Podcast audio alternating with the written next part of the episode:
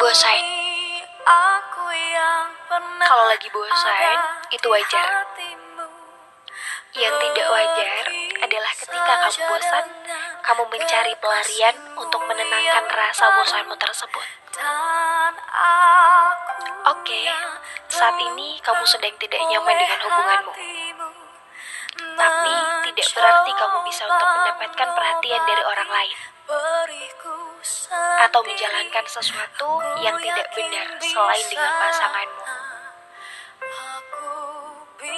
Karena yang bisa menghancurkan hubungan bukan tentang kekasaran, tapi yang lebih mudah menghancurkan hubungan adalah tentang perselingkuhan dan pengabaian yang kamu lakukan kepada pasanganmu.